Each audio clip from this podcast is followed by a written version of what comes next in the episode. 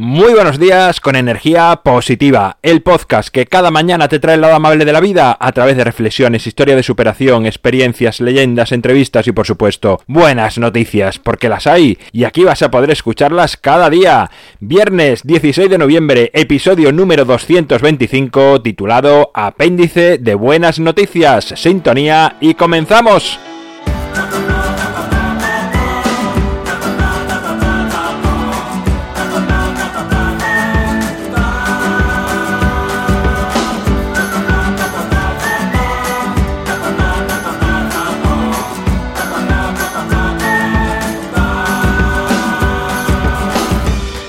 Buenos días de nuevo, es viernes, ya sabes que los viernes traigo buenas noticias, buenas noticias que pasan por todo el mundo, así que sin más, vamos ya con las de hoy.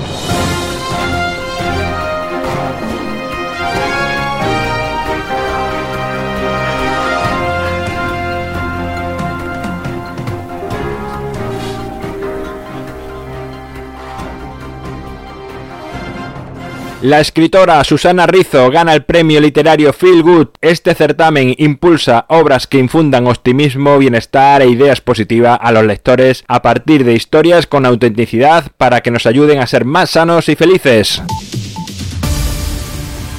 Un curso de felicidad triunfa en la Universidad de Yale en Estados Unidos al convertirse en la clase con más matriculaciones entre los universitarios. Un 25% de los matriculados han elegido esta asignatura en la que principalmente se enseña cómo vivir una vida plena, satisfactoria y feliz.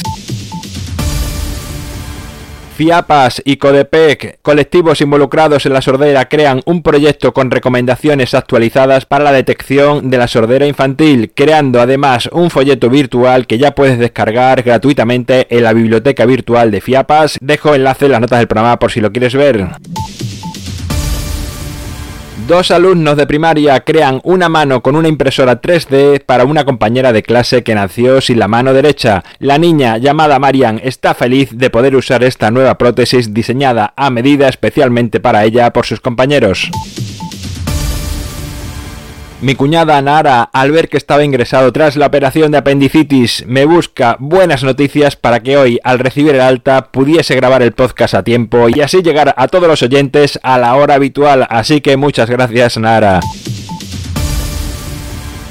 Bueno, pues como ya has podido escuchar en esta última noticia, este martes fui operado de urgencia de apendicitis, por eso ayer el episodio pues no lo pude subir a la hora habitual, pues aunque la entrevista estaba realizada, estando hospitalizado difícilmente podía montarla y aunque aún estoy algo convaleciente, bueno ya estoy de alta, ya puedo estar aquí ante el micrófono y gracias a mi cuñada como he dicho he podido grabarlo a tiempo para que hoy a las 7 de la mañana puedas escucharlo y tengo todavía un poquito de dolor, pero bueno, trataré de hacer todo lo posible, conseguir aquí al pie del micrófono para seguir transmitiéndote esa energía positiva. Afortunadamente todo ha salido bien. Muy agradecido, muy contento de cómo me han tratado en el hospital, de ver el grupo humano que hay. La verdad que una garantía, pues eso, ponerte enfermo y estar rodeado de tanta gente tan profesional y con tan buen corazón.